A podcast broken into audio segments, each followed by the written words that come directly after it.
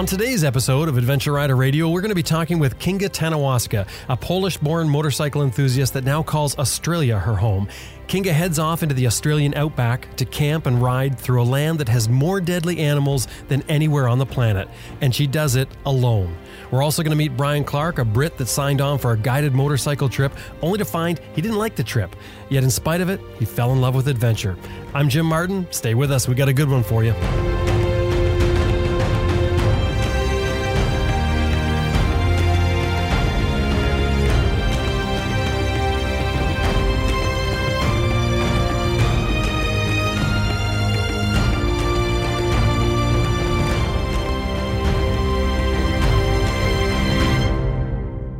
This episode is brought to you in part by Max BMW Motorcycles, serving adventure riders since 2002. 45,000 parts and accessories available online and ready to ship to your door at maxbmw.com. And you can sign up for their e-rider newsletter too. It's free. That's maxbmw.com and Best Rest Products, home of Cycle Pump Tire Inflator, Tire and Bead Breaker, Easy Air Tire Gauge, and other adventure motorcycle gear. You know, whether you're on the road or off the road, you'll need a compact and reliable tire inflation method. The Cycle Pump runs right off your bike's electrical system and will inflate a flat tire in less than three minutes. Made in the USA, and get this, it comes with a lifetime warranty. It's the pump we use here at Adventure Rider Radio. Visit them at cyclepump.com. That's cyclepump.com.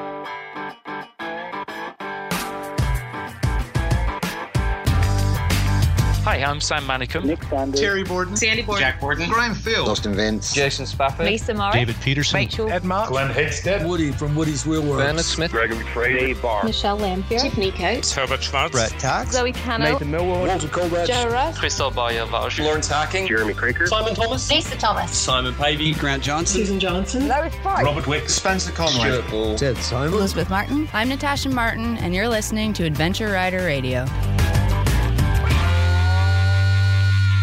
Green Chili Adventure Gear offers American made, heavy duty, innovative luggage systems for all types of motorcycles, tested in extreme weather and terrain to withstand the abuse of adventure riding. Green Chili Adventure Gear is also the exclusive USA distributor for Outback Motortek, a Canadian company that specializes in high quality protection for motorcycles. Visit them at www.greenchiliadv.com. Greenchiliadv.com.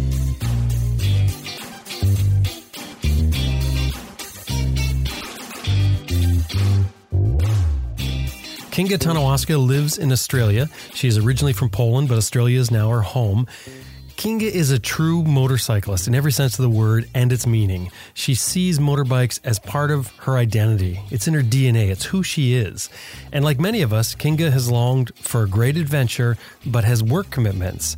So, with a little thinking and planning, she's managed to work that out that she can still have an adventure and keep her job. And in that, she managed to achieve her first big trip around Australia. Kinga is not a mechanic nor an accomplished off road rider, but she does have a passion, and with passion and direction, well, Kinga is proof that those two things combined are part of a formula to get things done.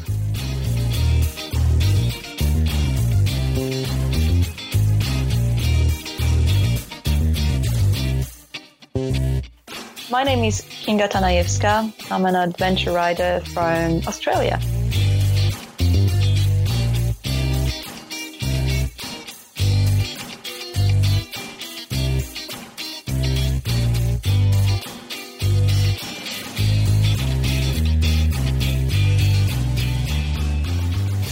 Kinga, welcome to Adventure Rider Radio.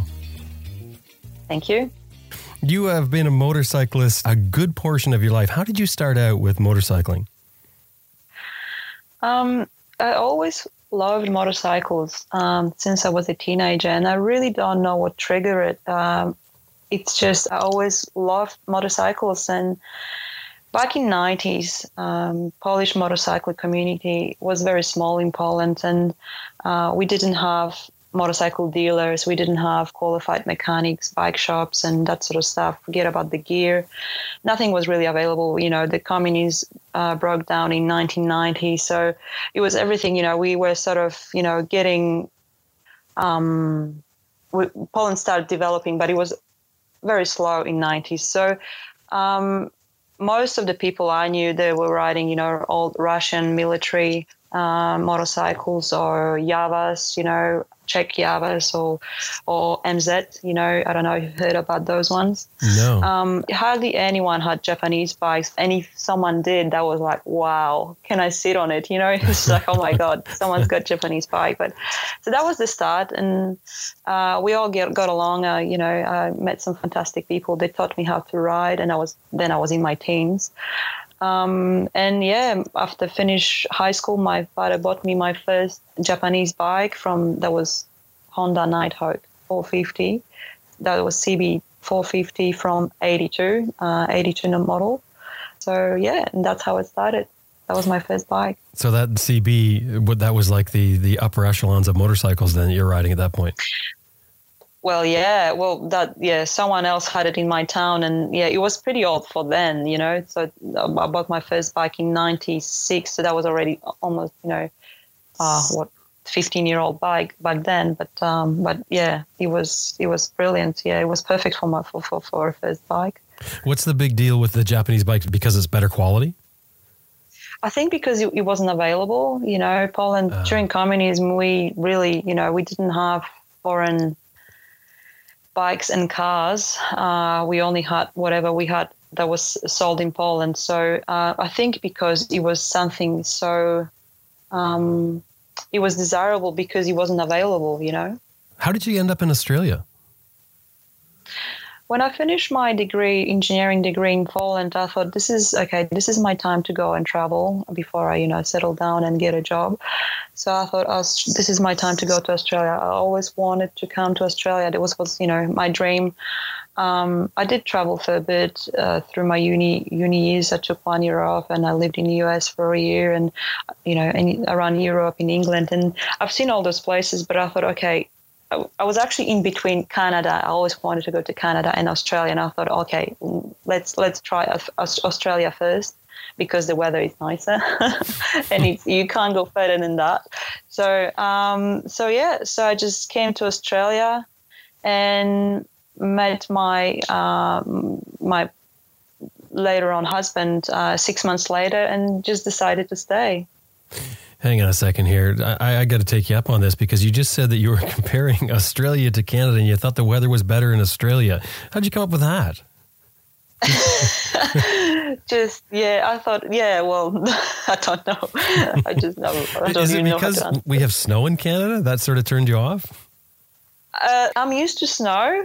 Um, I'm used to snow, so I think because Canada has, you know, s- uh, same climate as Poland, uh, it Ah. would be very similar. So harsh, cold winters and warm summers. So we've got all seasons. So I already know how it is, you know, how you're it is to live in that sort of climate.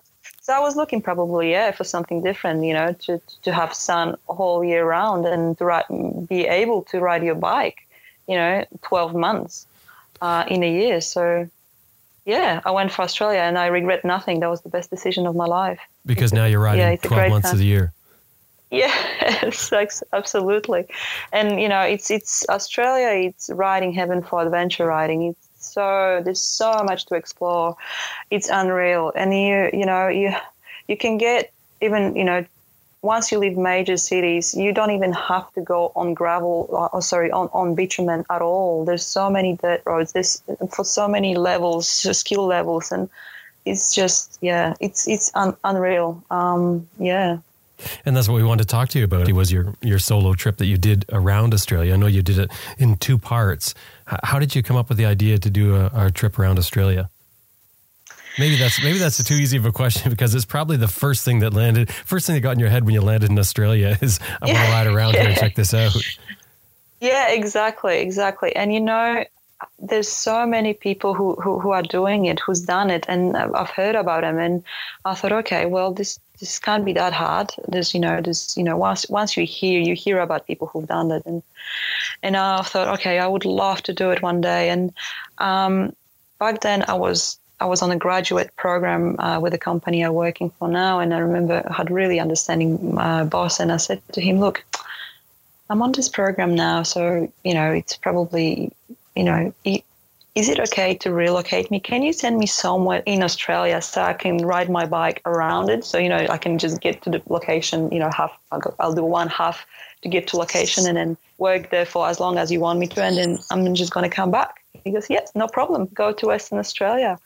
We've got, uh, I work for company who produces concrete. So we've got mobile concrete plants on the mine site. So it was perfect. It was, you know, I, I got to work in mining industry. I got to travel around Australia. It just everything worked out perfectly. Yeah. So how long did the first leg take you? So I did it in two stages. Um, it took me four weeks uh, each time. Uh, first, first part was through northern part of Australia, northern half. So that took me nine and a half thousand kilometers. Then I stopped over for work. I was going to stop over for work only for six months, but it stretched to one year because I loved it so much. And it was really good roster because it was fly in, fly out. So I was working for three day, three weeks straight, and then I was coming back to Sydney for a week, which was just perfect. You know, you get I loved it. Uh, you get the, you know, the, you get to work in the desert for three three weeks, and then you get to be in the city for a week. It was great, and um, and you still keep in touch with your family and friends. So uh, worked really real well for me. Uh, and then the second part, it yeah, it was not same thing through southern part of Australia, um, nine and a half around nine and a half thousand kilometers nine and a half thousand kilometers for one way. Uh, I think if you haven't been to Australia, it's sort of tough to get your head around the distance that that, that is there, that the, the size of Australia. Yeah, absolutely. You know, and you can, you know, the scale is, you know, Pol- Poland is one of the the, the biggest, you know, um, European countries. You know, uh, and you can actually fit Poland in between Melbourne and Sydney. So if you look at the map, of Australia. It's tiny. You think it's like 300 kilometers or something in between them because, yeah, the distance are just, yeah, unreal. Um, and yeah, and when you're traveling through Northern Territory, when there's absolutely nothing for kilometers, thousands kilometers, you know, from from civilization to civilization, if you stick to the main roads, um, it's you know from the roadhouse to the roadhouse, so it's a petrol station, it's 300 k's, and in between that, there's absolutely nothing.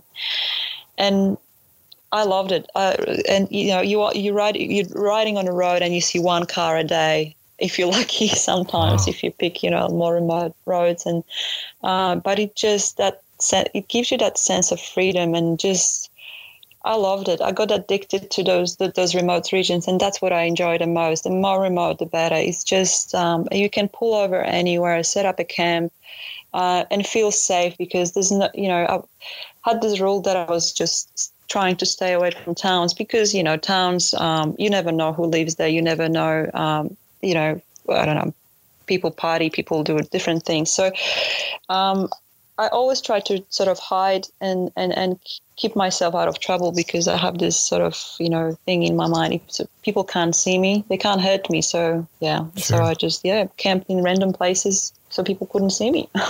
What about the wildlife? I mean, the first thing you hear about Australia when we talk about it is, you know, everybody says, oh, it's the highest number yeah. of animals that'll kill you and, and all that. And, and, here you are camping in it.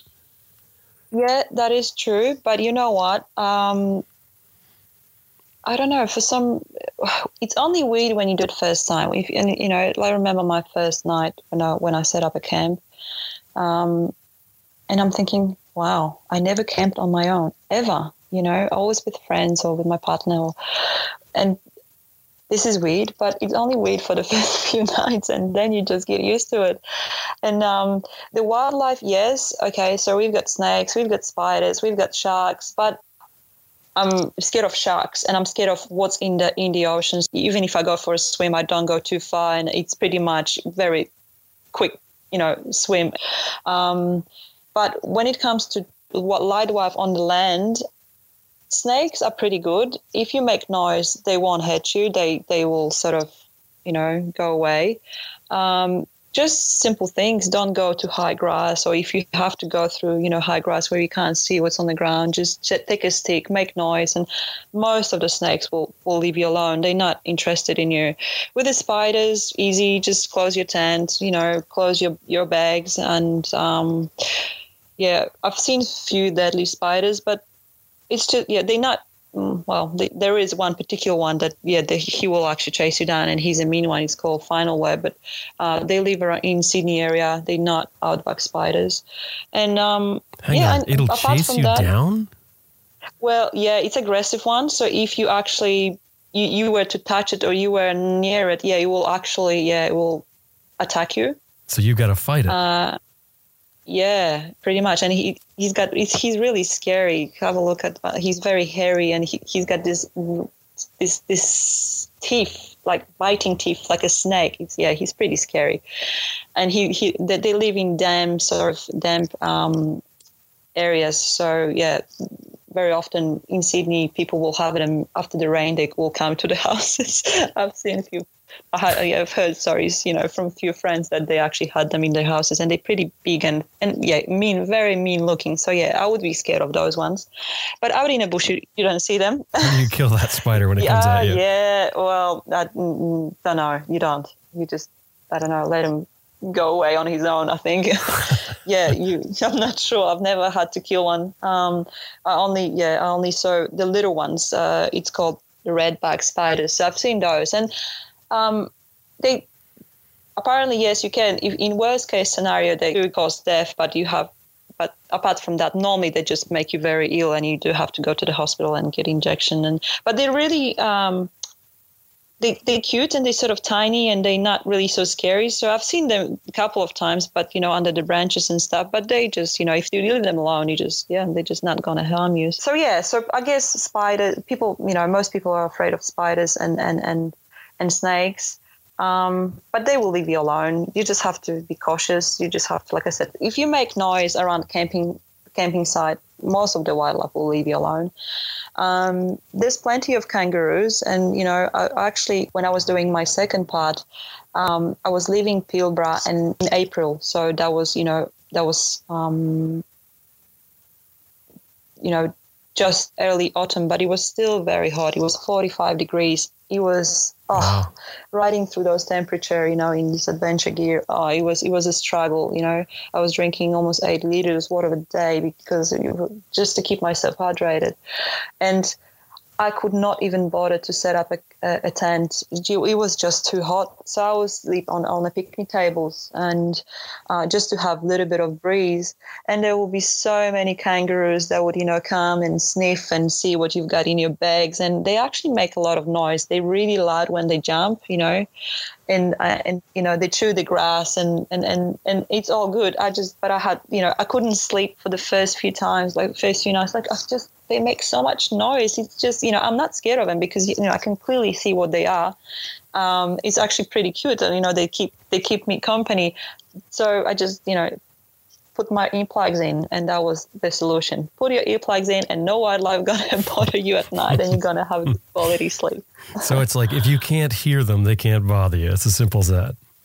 It is. It is. And you know, I'm actually less scared if I'm sleeping on a picnic table because I can open my eyes, have a look. Okay, this is just an animal and he's not going to harm me. And the big animals in Australia won't harm you. They were just wombats, they, you know, kangaroos, they, uh, koalas, they, they, they're not after you. So, you know, wild horses, dingoes, I've heard dingoes too around my camping ground. That was actually, that was actually pretty scary.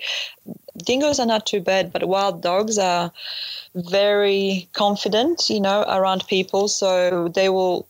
I remember, you know, I could hear him sniffing around my tent. That was um, near Darwin, and I could hear him. He's just walking around my tent, sniffing, sniffing, and I didn't have my earplugs in my my my tent, and I was like, oh god, this is gonna be a terrible night because I just keep imagining what, and I knew he's just a dog or, or dingo, but and I knew he's not gonna go into my tent, but it's just that it gives you that anxiety that something walks around your tent and, and makes those noises. But the moment you put earplugs, no problem. They can do whatever they want around my camp. I don't care. I'm just going to have my sleep and, and wake up fresh next one. Isn't there fear of a dingo attacking you? No, dingoes are cowards. And I know what you hear stories um, that, you know, there was a story that I've heard the story that dingo kidnapped or killed a baby. He took the baby out of the tent. There was this story ages and ages ago, you know, you know, I did speak to people who live in the Northern Territory, farmers, and and they said, look, dingoes are cowards. Dingoes will normal dingoes, majority of them, they won't even come near you. They see you, they will walk away, and it's so true. I've seen so many dingoes; they would never come and you know come and even even try your food if you even if you want to feed them they, they will go away um, but like i said the wild dogs are probably yeah, they're more uh, because they mix and they, they were used to people, so they probably uh, more dangerous than, than, than dingoes themselves. But no, I, I wasn't afraid of dingoes at all. No, I, but yes, you do hear every now and then they did attack people, but I never had that experiences. So, you know, I wasn't afraid of dingoes. You mentioned long grass. What about if you ride your motorcycle through long grass? Is there fear of snakes then? Yeah, for sure. Um, yeah, I actually had one. I never had. I've never seen snake while was riding through long grass, but I saw a snake that on a bitumen road. He was just right in the middle of the road, uh, you know, a sunny day, he was just trying to warm himself up. And I, w- I rode next to him, and he actually went up, and I could see his teeth and his mean face. He was actually going to bite me, and I'm thinking, really? I'm going 100 kilometers per hour, and you're trying to, you know, you, are trying to attack me. Just chill, man. Stay on asphalt. I'm not going to run you over. But yeah, that was actually pretty scary because he had just, you know, I was going pretty fast, and he just reacted so fast. So yeah, yes, there is a there is a risk, but if you're wearing your you know boots, your adventure riding gear off, they're not gonna. I think you have to be very unlucky um, to be bitten because you know you're already sitting up high on on you know on adventure bike. Plus you've got boots, so you pretty much. I think you you're pretty much covered even if they go for it. What are you riding? I'm riding F800 GS, BMW F800 GS. So with the F800, with 300 kilometers between fuel stops, you got to be pushing your limits there. Yes, and I actually did run out of fuel a few times. So what I was carry uh, was a fuel bladder, just four liter fuel bladder, back then on a trip. Um, now I I'm using Camel tank. I don't know if you've heard about those auxiliary seven liter camel tanks. They're fantastic. They give me 500 range. And I wish I had it. I wish I had it on my trip. I wouldn't have to worry about this bladder because it started leaking and you always have to fix it somewhere. You know what I mean? And, um, but yeah, you have to always make sure you have enough fuel and water because you never know what's going to happen. And like I said, if you pick the remote route, sometimes you don't see a soul for days. So you need to be prepared.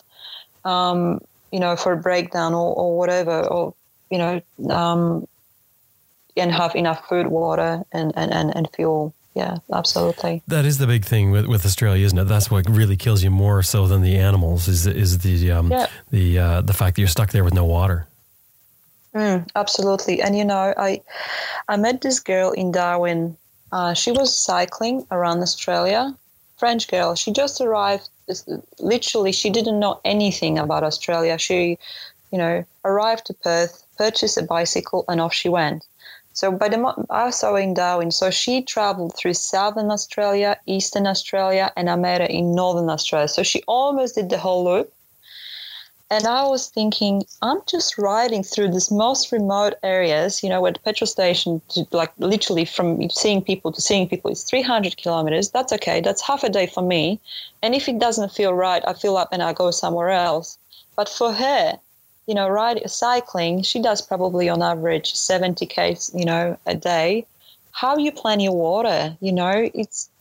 I was drinking five liters water a day. How and I wasn't even, you know, pushing. You know, the, the, I wasn't pedaling. You know, I didn't do any sort of physical exercises at that time. It was, you know, all you had to do is just, you know, accelerate. That's it and um, I, I, was amazed how she planned it. So you know, sometimes she wouldn't see people for five days, and, and she would be recycling. It was unreal. Uh, such such a brave girl, but um, the we're very lucky in Australia. I don't know if you've heard about grey nomads. Have you ever heard about grey nomads? No.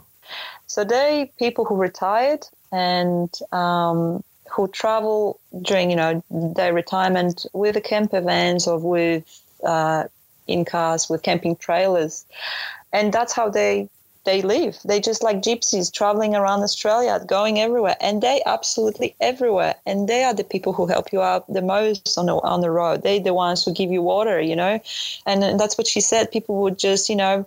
Um, people who are going past her, he they will give a bottle of water on the way, you know, or do you need anything? They will ask you, do you need any food? Are you okay to keep going? Yep, yep, I'm okay, and that's fantastic. That's that's actually that's how you survive uh, if you stick to the main roads. Of course, you know, if you go to to to challenging tracks, you won't probably see them that much. But um, but if you stick to the main roads, they are the people who yeah who who who are great help and yeah we definitely need them on the road for you know if you're traveling solo and and and they're great people to have a chat you know if you're not feeling safe somewhere and um, you can see they pull over for the, for the night at the parking area you know rest area at the side of the road. And you know if i felt like oh this this just doesn't feel right i want to actually be with people for tonight like be um, near people, you know, and, and you pull over and they have a cold beer for you and you have a chat to them and where they've been and they know everything because they've been around probably eight times and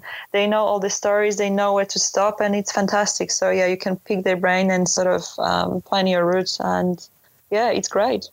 Now that you mentioned it, I, I did hear about them. Uh, we have um, Shirley uh, and Brian Rix on from Australia on our, on our Adventure Rider Radio Raw show, and I remember them saying about that. Only I thought they were just people who drove around in motorhomes. I didn't realize that they were actually, you know, that there was somebody that was sort of, uh, I don't know, I guess a reliable, uh, um, uh, something you can turn to. That's that's pretty neat. Oh yeah, well, there's all sorts of people. You know, some people treat it as uh, you know, I'll, go for a month and go home. But I, the, my first stop during my trip around Australia, I stopped out in a bush in sort of free camping, and there were.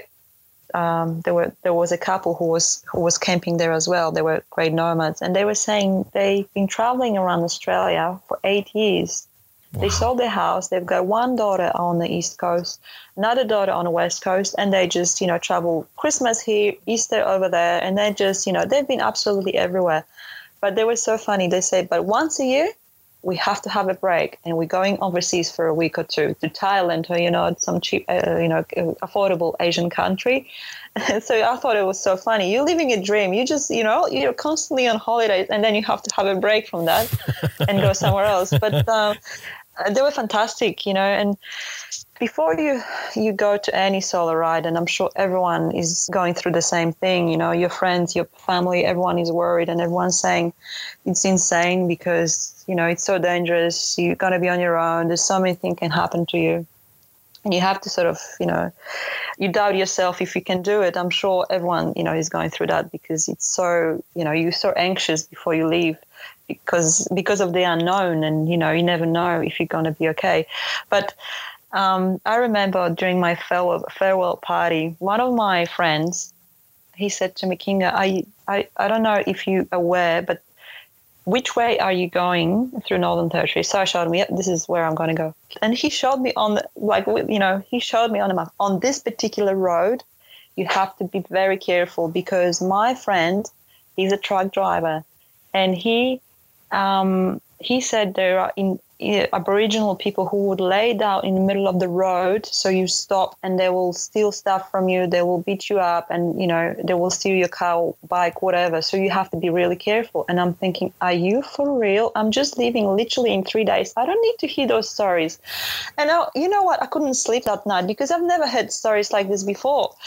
So during my first night when I stopped, you know, and I met these people and they they've been traveling around Australia for eight years. So I'm thinking my first question was, have you ever had this situation? And they just start laughing and said, look, that may be happening in 70s, but not now. You know, he said we never ever had situation where you know indigenous would attack us or were unfriendly or they just leave you alone and it's so true you know i've, I've, I've been through communities i've been through you know um, for, through areas where you know 90% of population of the town would be indigenous and they just leave you alone. I, I, there's something about being solo female that generally people just leave you alone. And I, I was actually surprised that every now and then people would say, "Oh, that's uh, so good to see you. You're traveling on your own, and where are you going?" And, and then you know, but that would be Aussies, and that would be all people who ride bikes themselves, and they're just curious. But most of the people just, yeah, they just leave you alone. It was, yeah, it was unreal.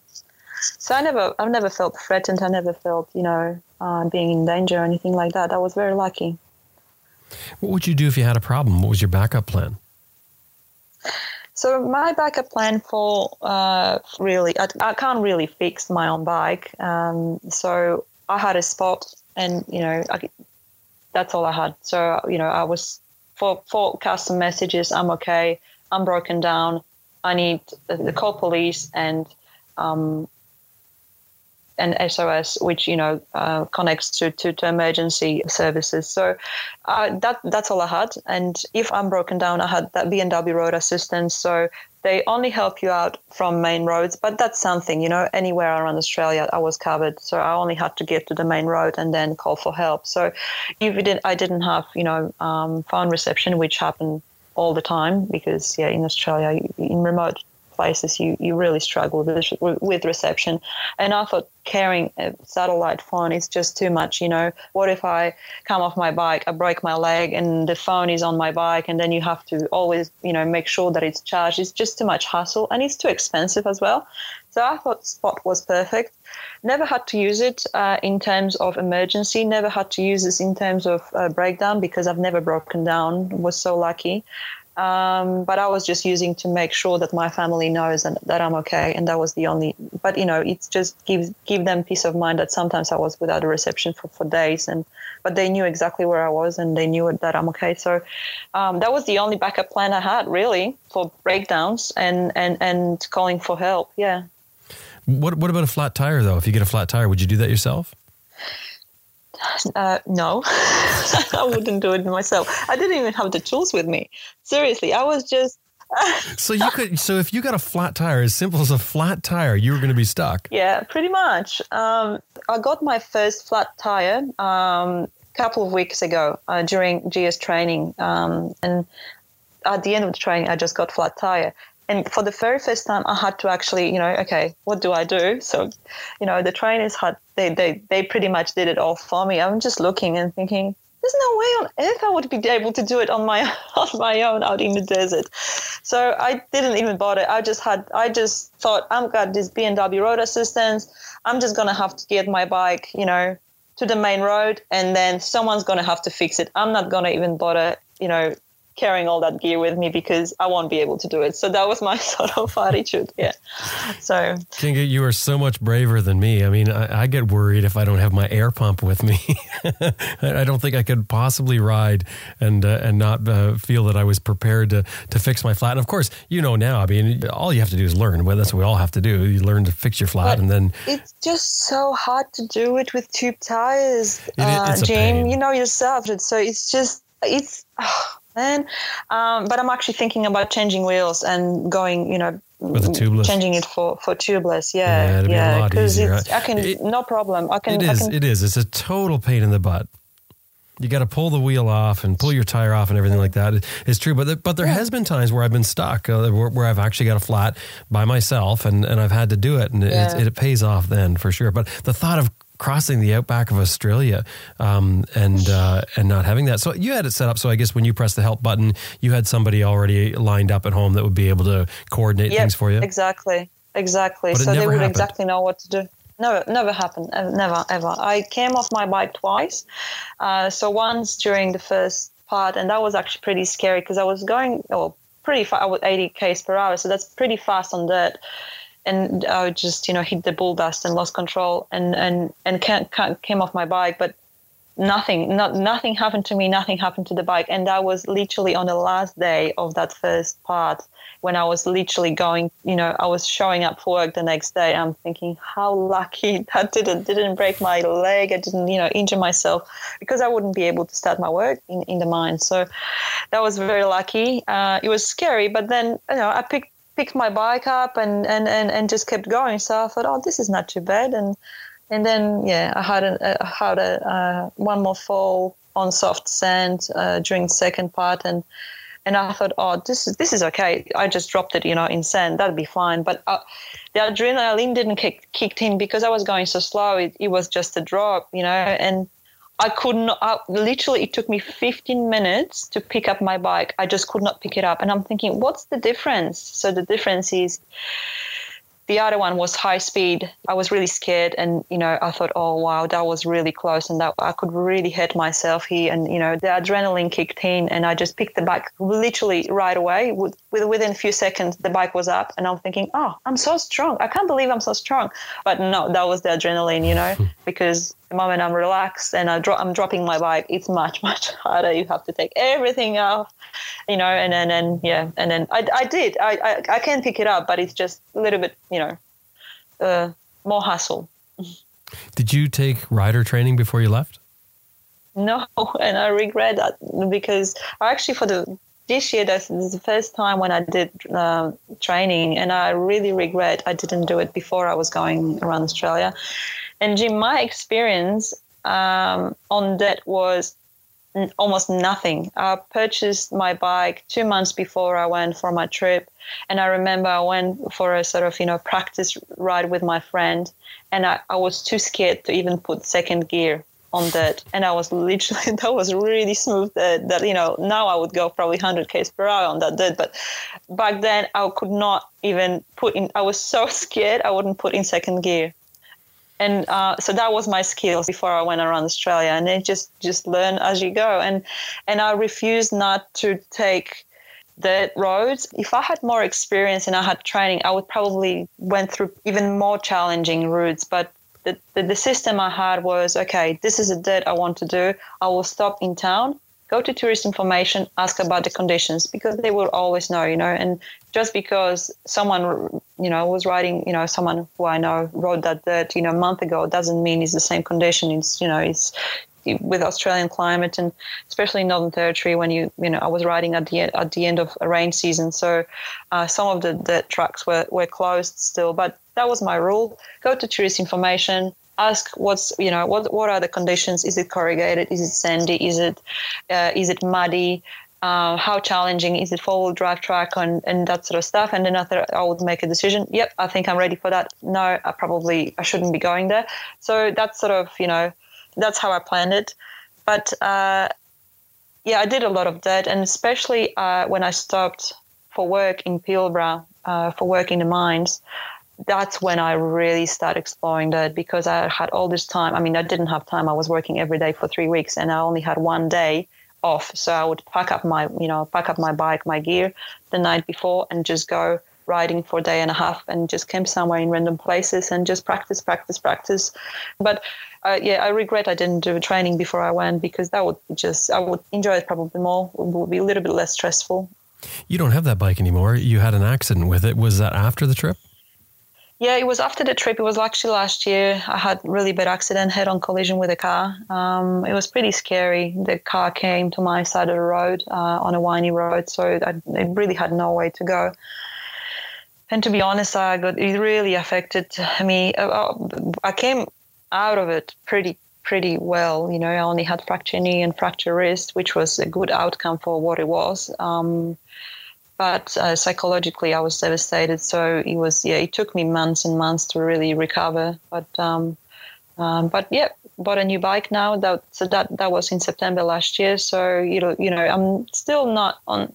I'm okay on dirt. I enjoy dirt, but bitumen roads are just yeah, it's just I don't enjoy them as much anymore. I think just the idea that, that somebody could come across the road. Just uh, yeah, exactly. So for me, riding on bitumen is just just to get to that.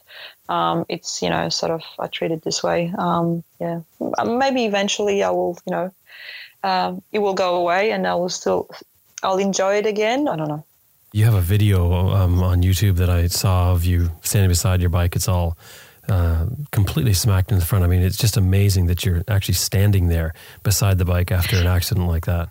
Yeah, yeah. I think uh, what saved me was because it was in corner, so I was leaning. So when I hit her, I end up on the other side of the road. Sort of, I just slid on the other side of the road instead of you know going over the car or whatever. You know, could break your neck. You can you know really hit it. You can really injure yourself then. But mm. um, lucky nothing was coming from opposite direction, and I literally lift myself up and. I see this big tipper coming down the road, and I'm thinking, God, how lucky he, he wasn't at this split second when I was uh, landing on, on that side of the road. So he was very lucky.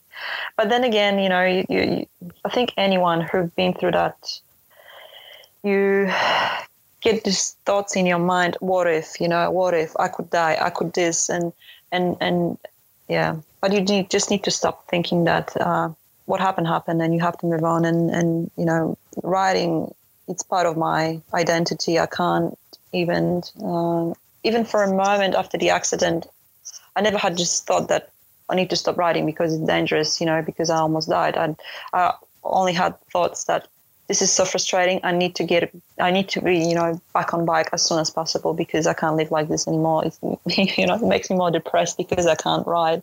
So yeah, once I healed from my injuries, I was back on bike, bought a new one, and yeah. The old bike, the old bike was gar- well. Your your crash bar survived. I saw you talked about that. yeah, I've had look.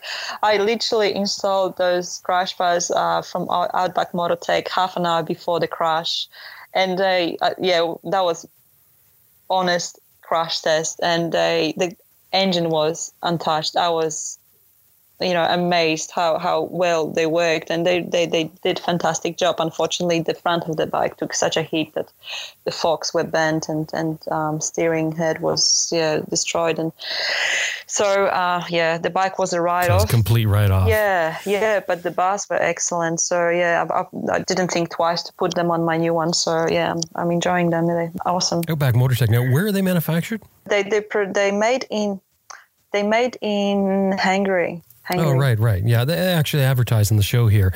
Um, it's through Green Chili yeah. Adventure Gear.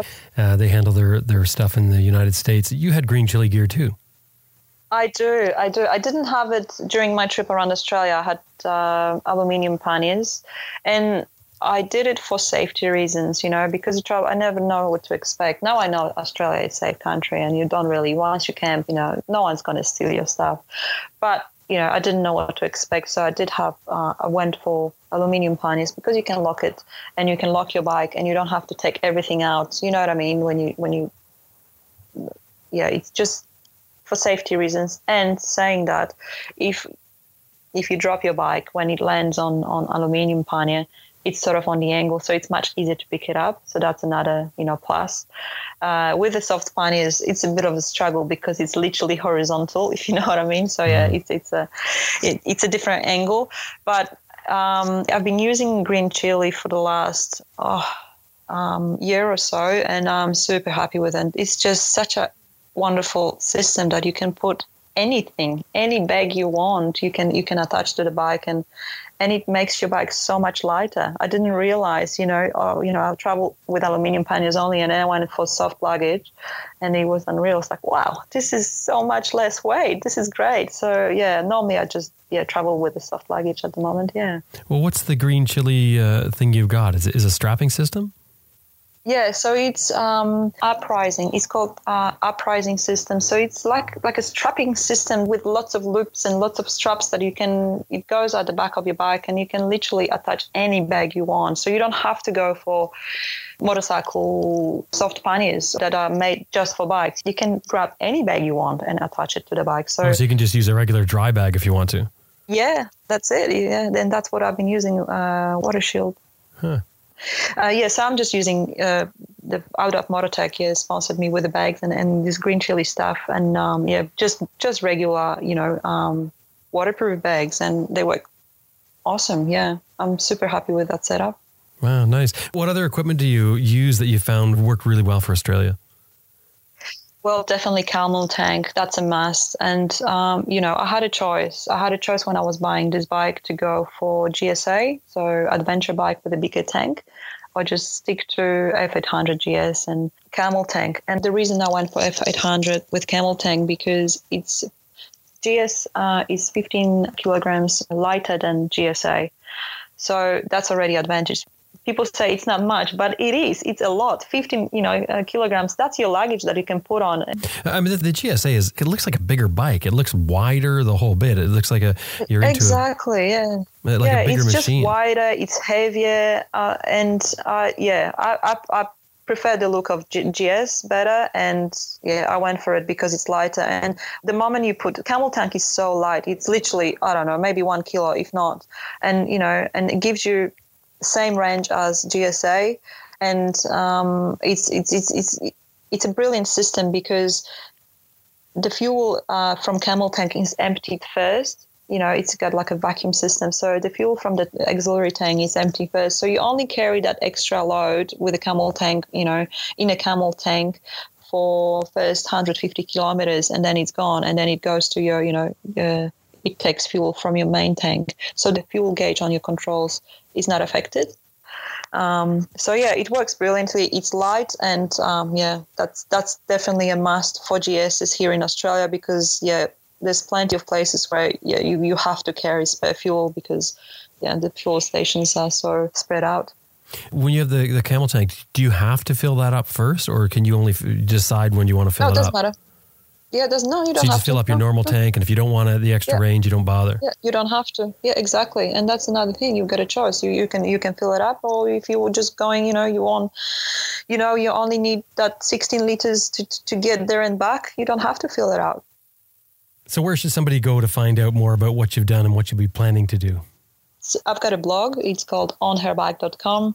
Also a YouTube channel, which is um, on her bike as well, and Instagram um, account. So yeah, check it out. And um, I'm posting stuff on monthly basis and um, just stuff about you know Australia and, and what's going on here and, and about the events and rides and that sort of stuff. So yeah, please please check it out. hmm Kinga, thank you very much.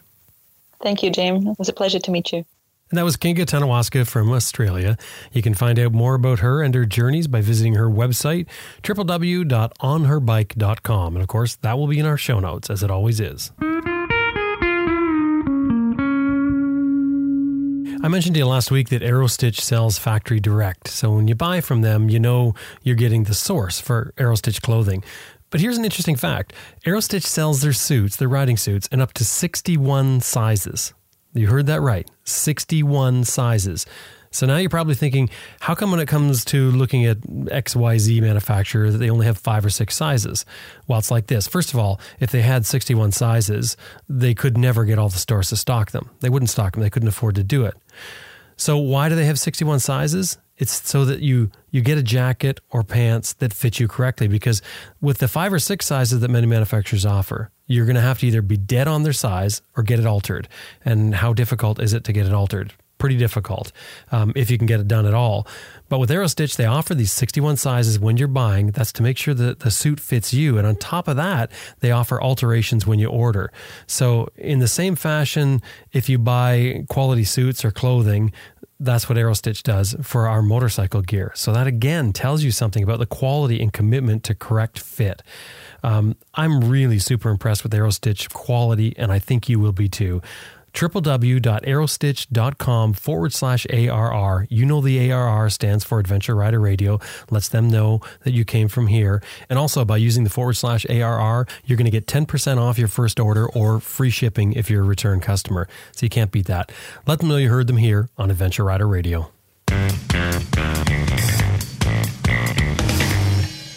You know, if you stand up much on your pegs when you're riding dirt, you may want to rethink your choice of tank bags. If you've got a big bag, you may want to consider getting a smaller bag, at least in my opinion anyway, because I find the bigger bags sort of push you backwards and you're fighting that to stand up. And of course, that makes riding more difficult. It's the last thing you want.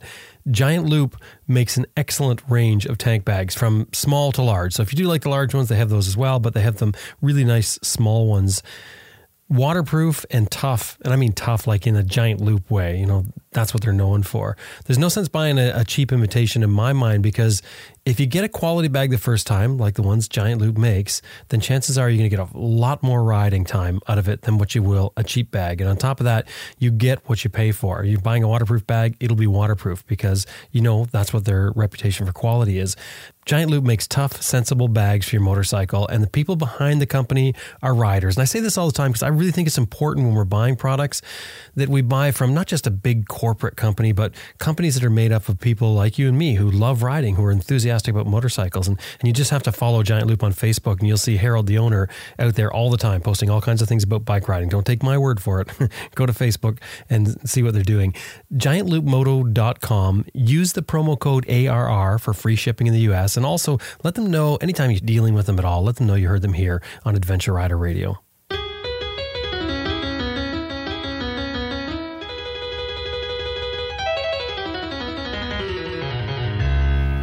Brian Clarke has not always been a motorcycle rider. He's, uh, well, I guess you could say a late bloomer as far as motorcycle riding goes.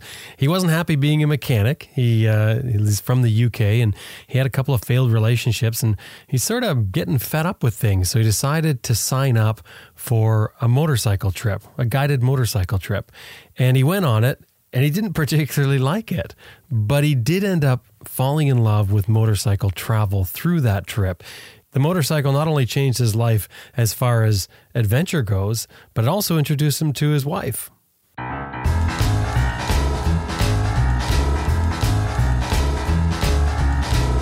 This is Brian Clarke uh, from southern England, and I used to be a mechanic.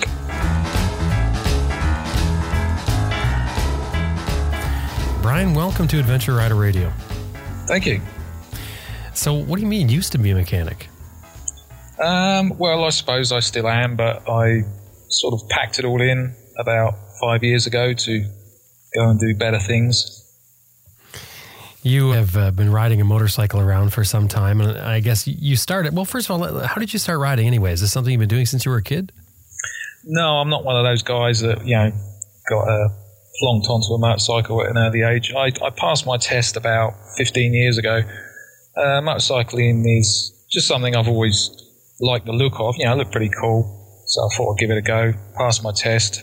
Um, it just took me a few years to uh, get the funds really to buy an unnecessary thing. You know, I didn't really need a motorcycle. It was just uh, you know, a toy, a big boy's toy, really. Hang on a second. Uh, hang on a second. Hang on. There's there's something desperately wrong with what you're saying. There are a lot of people who are listening right now would completely disagree with you, Brian. what do you mean you didn't need a motorcycle? Of course you did. You just didn't realize it. Well, okay, this is five years ago before before I needed a motorcycle. Right. well, I, I, was living on my own, so I was just barely keeping my nose above water when it came to um, you know funding my life. So it was an unnecessary expense. Let's put it that way. So when I could finally afford one, I uh, yeah I got a motorcycle and um, just fell in love with it. Really, I, I, I started off just you know, using it as a commuter thing, really, and you know the odd Sunday ride here and there. And that's really how I got into it. You started with a, a 600 Bandit. That's right, yeah. And so that's a cruiser bike. Yeah, that was just a commuter bike. Really, it was um, it was falling apart really. I got it back on the road. I bought it cheap. Um, and then just I, I, rode it into the ground. I rode it every day to work through snow, ice, you know, rain, whatever. It's outside in in the snow as well. Yeah, that that thing had a hard life. did that develop a love for motorcycling though? Just using it as a commuter? Yeah, it certainly did. Yeah, uh, I sort of um, upgraded then to a, uh, a Honda Fireblade, which um, scared the crap out of me, basically. that's that's when I realised speed isn't really my bag. When did speaking of bags, when did you start putting bags on them and riding distances? Um, well, that was uh, late 2009 into 2010. I was ah. just Okay, so so you, you, had a few failed relationships, and, and I like the way you, you wrote a hatred for my job as a mechanic a desperate need to change my life. so the day to day grind, obviously a car mechanic, right? Yeah, that's right. Yeah. And you, and you just couldn't like you had to work to become a car mechanic. It's not something you just you don't go and do a, a two day training and become that. You had to put some time into that.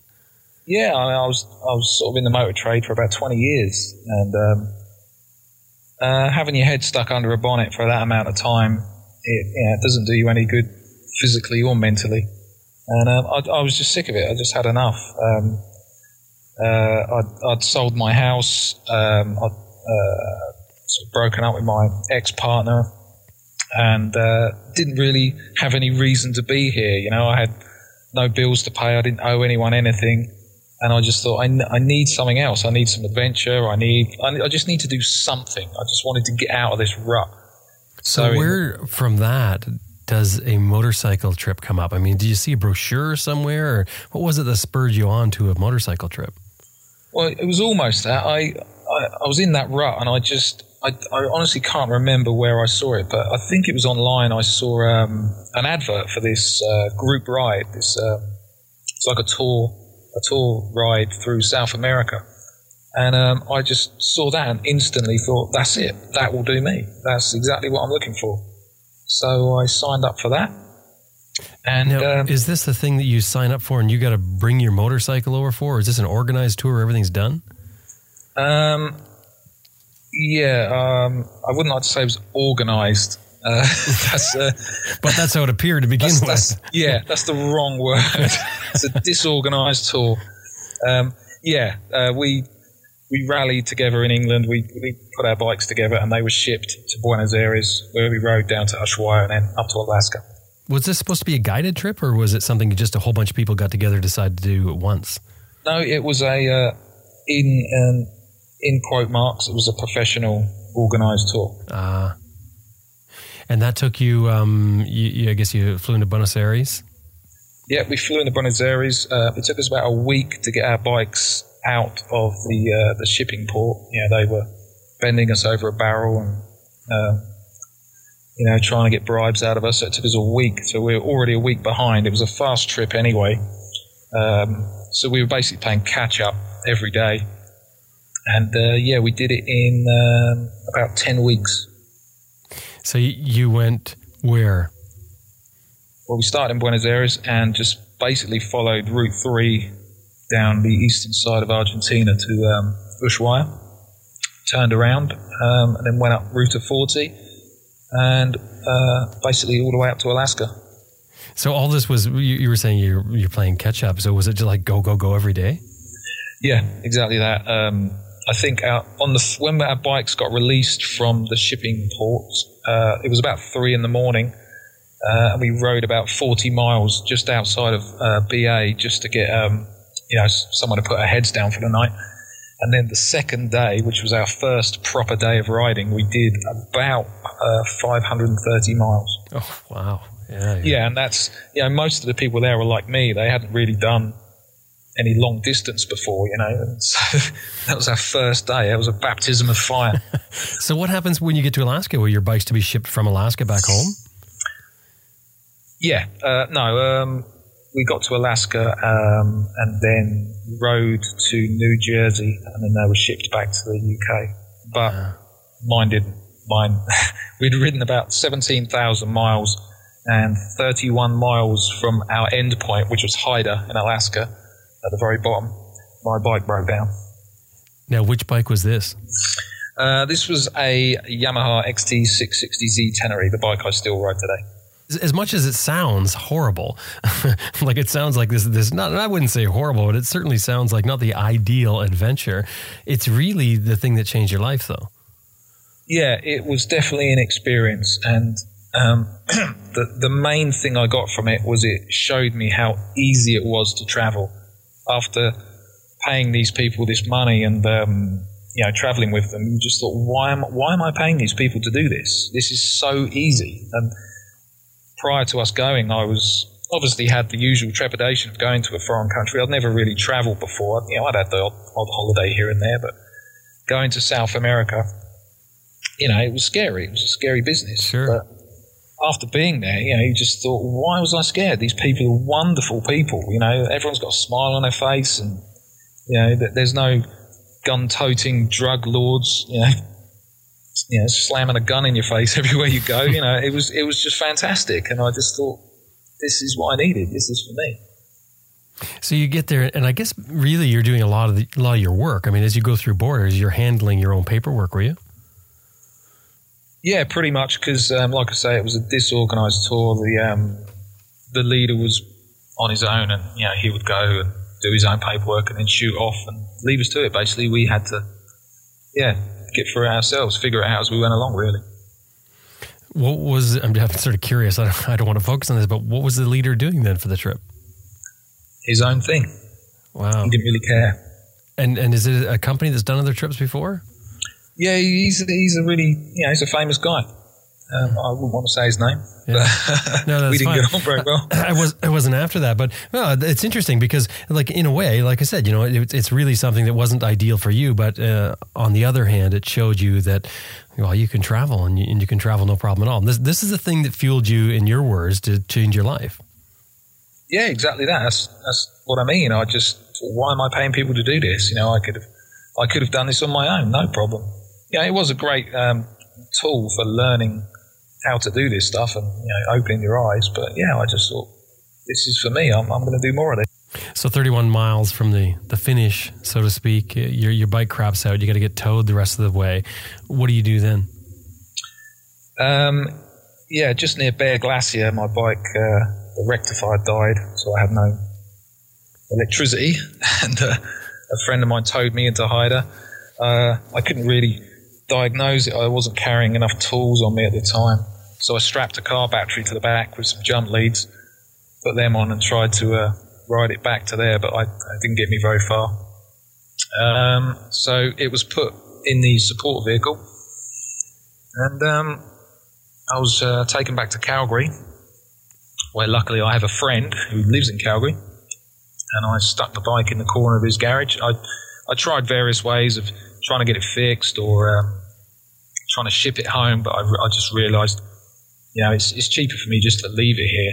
And I, I flew home and um, I just sort of I call it the hamster wheel. I fell back into the hamster wheel of uh, you know just working, earning money, paying bills, and, uh, and my bike just sat in Canada waiting for my return. The hamster wheel. I think that is.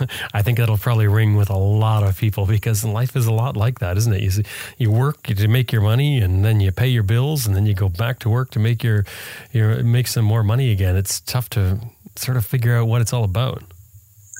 Exactly that. Yeah, you, you, know, you do your work, your money gets handed to you in one hand, and you pass it on to the next person. Really, you never really get to enjoy it.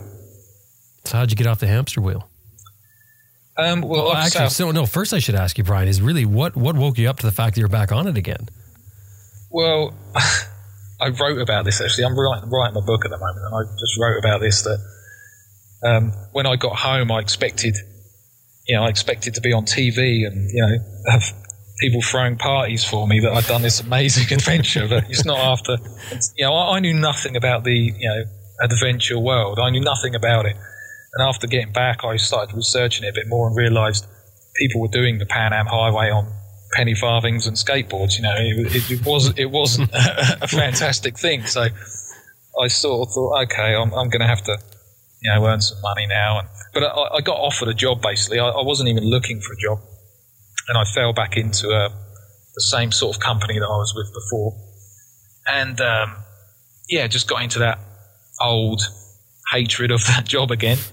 And um, my bike was sitting in Canada. I, again, I, I, had no bills to pay. I, I, call it I call it the call from the gods, but it was actually a call from my friend John, and he said.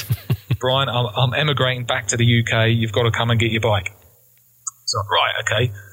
So, I, I, at the time, I'd also just qualified for permanent residency for Australia. I'd been, this was another avenue I was pursuing to get out of the out of the hamster wheel. I was going to go and emigrate to Australia. How, how do you qualify for a permanent residency?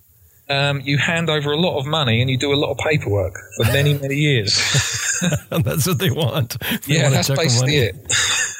So I'd managed to uh, do that, and uh, so I thought, okay, I hatched a little plan of, okay, I'll go back to the Canada, fix my bike, and I'll ride around North America for five or six months, uh, and then I had to ship it to Australia, and I was going to start my new life in Australia. I had a few friends over there already, and I was going to sort of slip into um, a job over there and um, see if see if that was a better life, really. Did you end up going to Australia?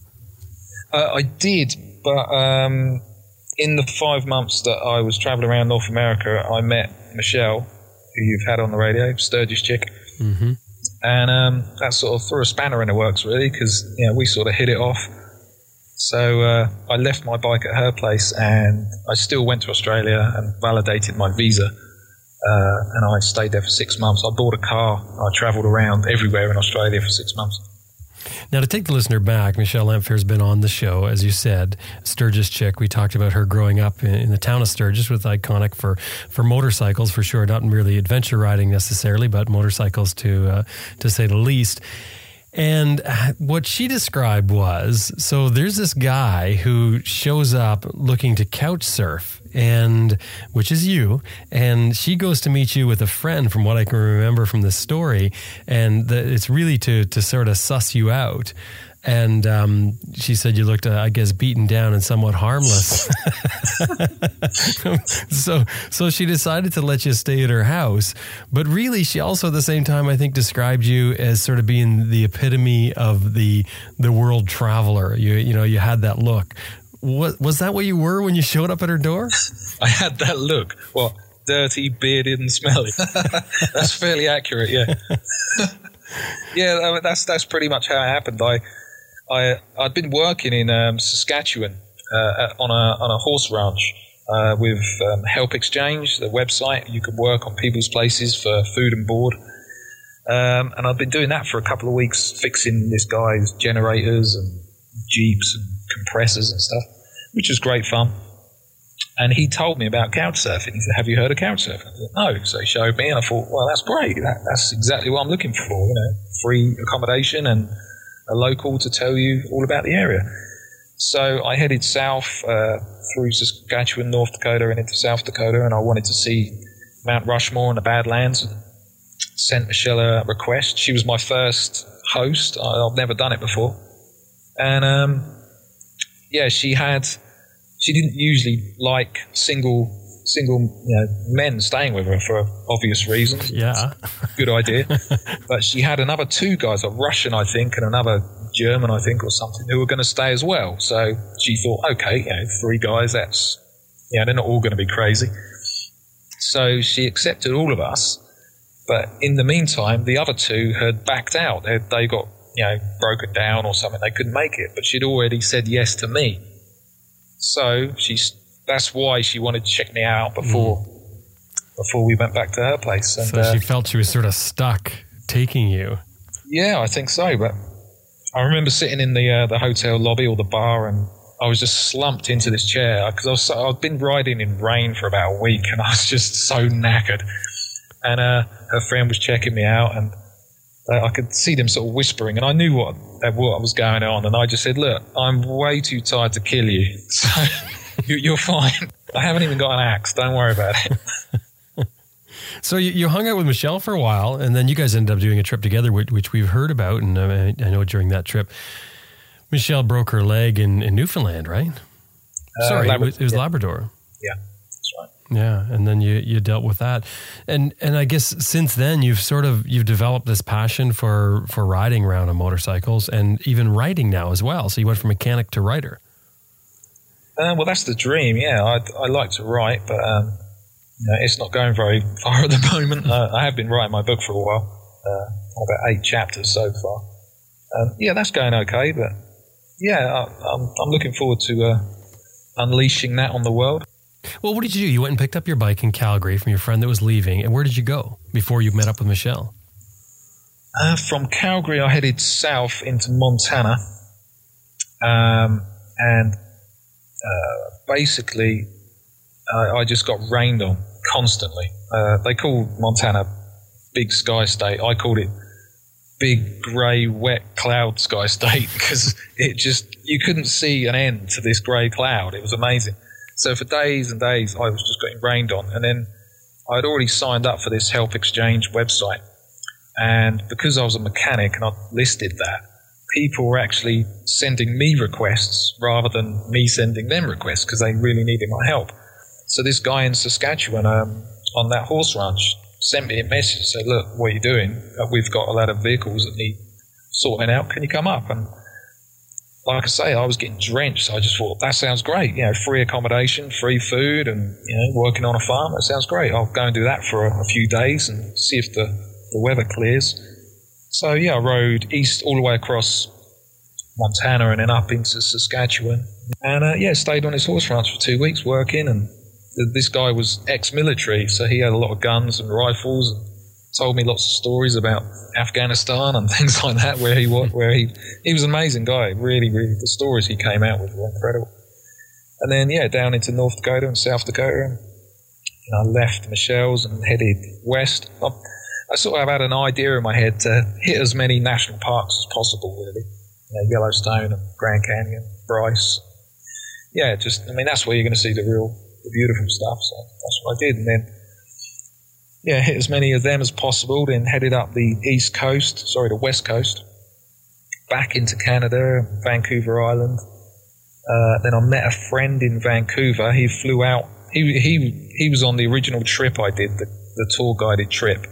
He flew out to meet me in Vancouver and he rented a KLR.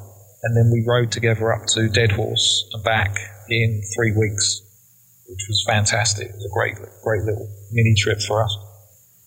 Well, the the working thing, the work exchange thing, how does that work? You work seven days a week? No, you must work like you know a few days a week and then a few days off, or um, it really depends. Um, the help exchange thing is, is is I've had really really great experiences with it uh, in Canada and the States and Australia. Um, um yeah, it depends on who you work for, really. Uh, the, the guy I worked for up in um, Saskatchewan was great. He, he was my age, and we had a lot of stories to tell. And he just um, had a lot of stuff to fix, and I just got on with that. It was great, and I'd, I'd, probably work four or six hours a day, and then the rest of the day was yours. Um, yeah, it's really up to the person. Yeah, you could have a real work, you know, work-driven person that wants you to work all the time. I never really got that. I did hear stories of people, you know, horsey people working at these horse ranches, and they would make them sleep on the hail bays what I'm always curious with that sort of thing is, I mean, uh, you know, I, I, hate to bring this up, but I mean, it is it is probably sort of illegal in most countries to do. And is there a threat that you have to sort of do as you're told with them, or they're going to, you know, phone the authorities and say this person's working illegally? Um, yeah, there is a grey. It is a grey area. I've I've heard of people that have turned up at airports, and you know, they asked them, "What are you doing here?" And they said, "Well, I'm working for Help Exchange." and then they don't get allowed in. But you know, the border people know that they're not going to get paid. Uh, you know, which is which is the uh, the crux of it. Um, so there is some sort of grey area there. I don't quite know how it because it's an open website. You know, people, you know, the government can view it. They know it's going on, mm-hmm. but you know, uh, the grey area is you just don't get paid. You get paid in food and accommodation. Yeah, so but here I, in Canada, as soon as you as soon as you say that, as soon as you're getting something, they'll consider that pay. And what they'll do is they'll look at it for like a value. They'll say, well, you know, if you're getting food and accommodation, that has a value, and this is the value of it, and therefore you you should be tax paying tax on it, and you're working illegally. That that whole thing. Mm, yeah, like I say, I, I, I don't know how it works, but I mean, I got away with it, and it was great.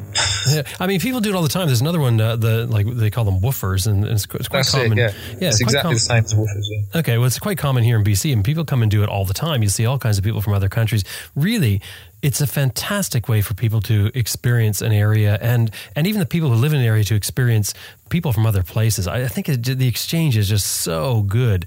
But unfortunately, yeah, the, the government, if they catch wind of it, um, they want to crack down on it. So, you, yeah, you got to sort of keep it on the down low. And I was always wondering, like, as you're saying, these people forced to do that, I was wondering if, you know, if I didn't like something, I think I'd want to get up and move. But is there that fear where someone's going to say, well, if you go anywhere, because I have heard of that where uh, people are teaching English in other countries where you have to be careful because some countries you have to be certified as an English teacher.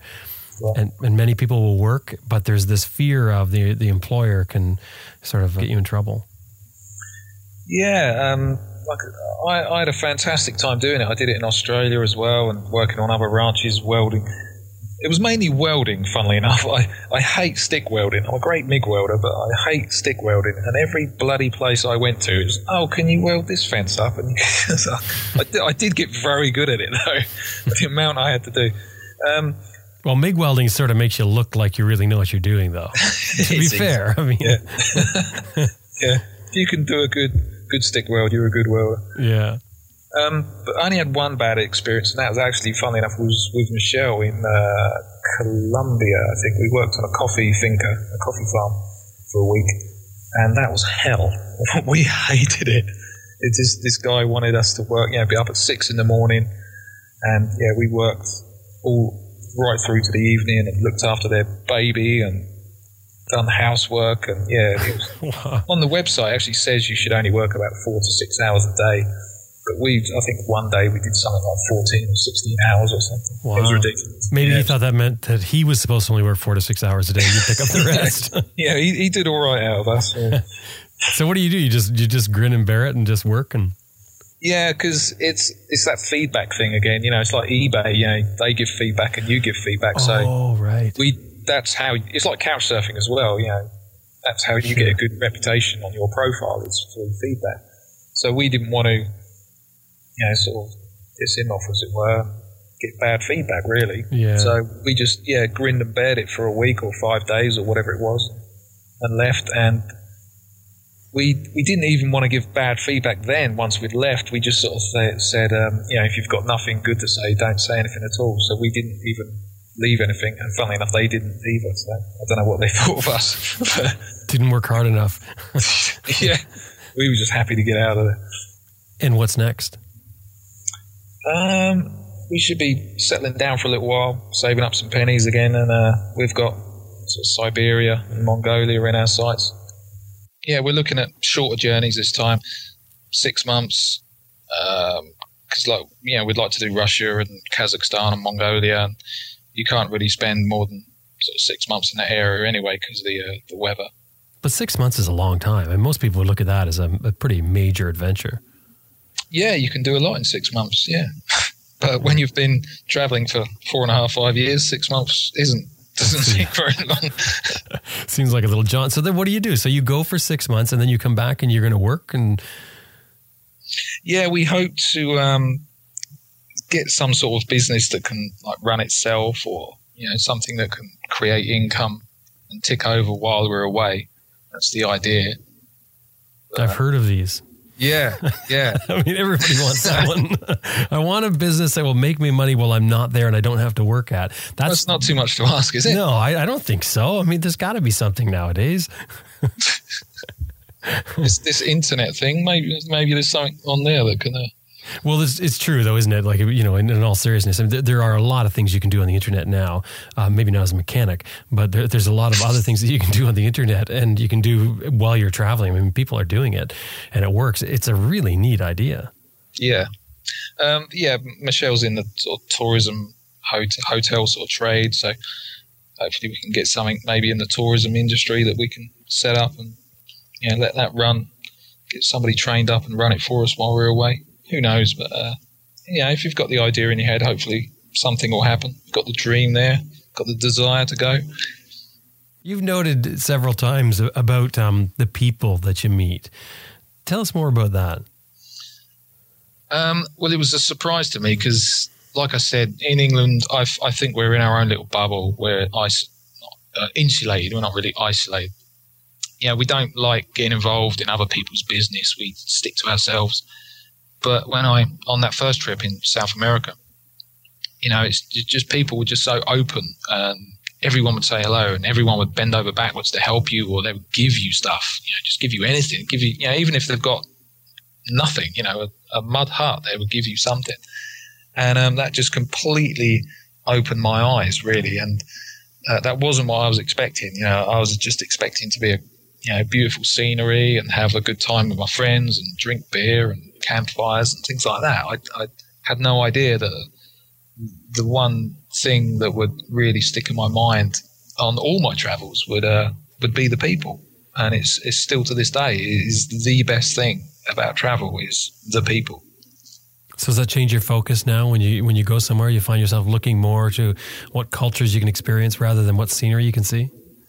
Um, yeah, yeah, that's still there. Uh, the scenery thing is still a massive part of it for me.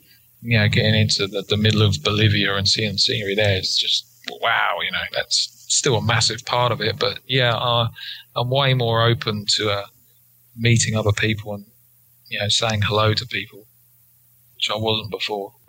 Do you find riding the motorcycle opens doors for you when you're traveling? Somehow makes it easier. Is that your your sort of your way in when you get into a new place and you want to fit in? Um, definitely, the motorcycle is the icebreaker. Um, I, I, I don't know what it is about motorcycles, but it seems to be a, an international language that people can just approach you if you're on a motorcycle. I, I really don't know why. Maybe it's that um, you know that vulnerability thing. Um, but yeah, definitely on that that first impression is definitely the motorcycle. You can just you just pull up. I've that's something I learned actually on the first part of my trip in the states was if I ever felt lonely, I'd just go into a gas station and get a map out and just stand there with a map, and then within two or three minutes, somebody would be talking to you about where you're going, where you're from, what you're doing, and you could just talk to somebody. And I think that's you know, if if you were doing that in a car, maybe you would get that in a car, but I, I, really don't think it would be as as easy as that in a car. You know, you've got that shell around you, you've got your own little protective space.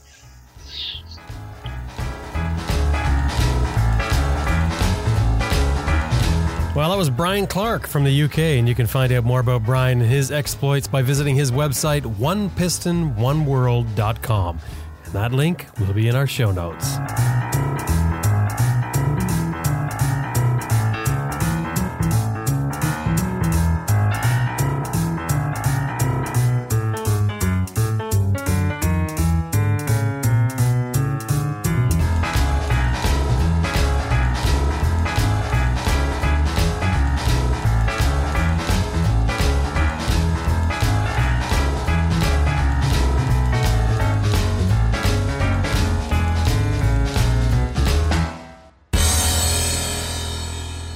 This episode is brought to you in part by Max BMW Motorcycles, serving adventure riders since 2002. 45,000 parts and accessories available online and ready to ship to your door at maxbmw.com. And you can sign up for their e-rider newsletter too. It's free. That's maxbmw.com and Best Rest Products, home of Cycle Pump Tire Inflator, Tire and Bead Breaker, Easy Air Tire Gauge, and other adventure motorcycle gear. You know, whether you're on the road or off the road, you'll need a compact and reliable tire inflation method. The Cycle Pump runs right off your bike's electrical system and will inflate a flat tire in less than three minutes. Made in the USA, and get this, it comes with a lifetime warranty. It's the pump we use here at Adventure Rider Radio. Visit them at cyclepump.com. That's cyclepump.com. Chili Adventure Gear offers American made, heavy duty, innovative luggage systems for all types of motorcycles, tested in extreme weather and terrain to withstand the abuse of adventure riding. Green Chili Adventure Gear is also the exclusive USA distributor for Outback Motortek, a Canadian company that specializes in high quality protection for motorcycles. Visit them at www.greenchiliadv.com. Greenchiliadv.com.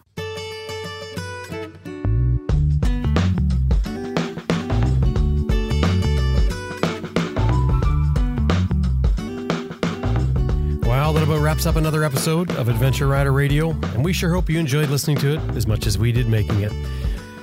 I'd like to give a special thanks, of course, to our co producer, Elizabeth Martin. And if you follow us on Facebook, hey, which I hope you do, if you don't follow us on Facebook already, do us a favor. Drop by the Facebook page and like it. But we posted a picture there. Um, well, we changed our background picture, so now you can actually see what we look like. So you can see Elizabeth and myself there on the. Well, anyway, you have to go see it. Well, I guess it's time to get out there and ride your bike now. Now, and don't forget, um, coming up in uh, for in Canada, if you're in Canada in the summertime, Can West, I think it's the end of August. Look it up on the Horizons Unlimited site. We're going to be there, and we're going to be recording our ARR Raw live uh, show. While we're going to be recording our ARR show live. Well, you know what I should do is I should do a blooper reel. You'd probably like to hear this. Anyway, Can West this summer. ARR Live, ARR Raw Live. I just can't do it. Drop by and see us at the show. It'll be a lot of fun. My name's Jim Martin, and this is Adventure Rider Radio. No excuse. Time to get out there and ride your bike. Ride safe. See you next week.